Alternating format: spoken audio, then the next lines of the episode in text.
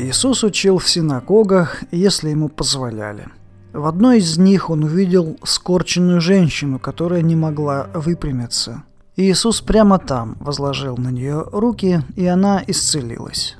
Поскольку была суббота, начальник синагоги начал протестовать прямо там, требуя, чтобы исцеления от болезни происходили в любой день, кроме субботы. Дело в том, что это была не срочная помощь, и поэтому лечение понималось как работа. Однако как быть, если Иисус совершал исцеление лишь одним прикосновением? Можно ли было понимать это как работу? Закон Моисея ничего не говорил о подобных нюансах, и противники Иисуса использовали подобные случаи, чтобы обвинить его в нарушении закона Моисея.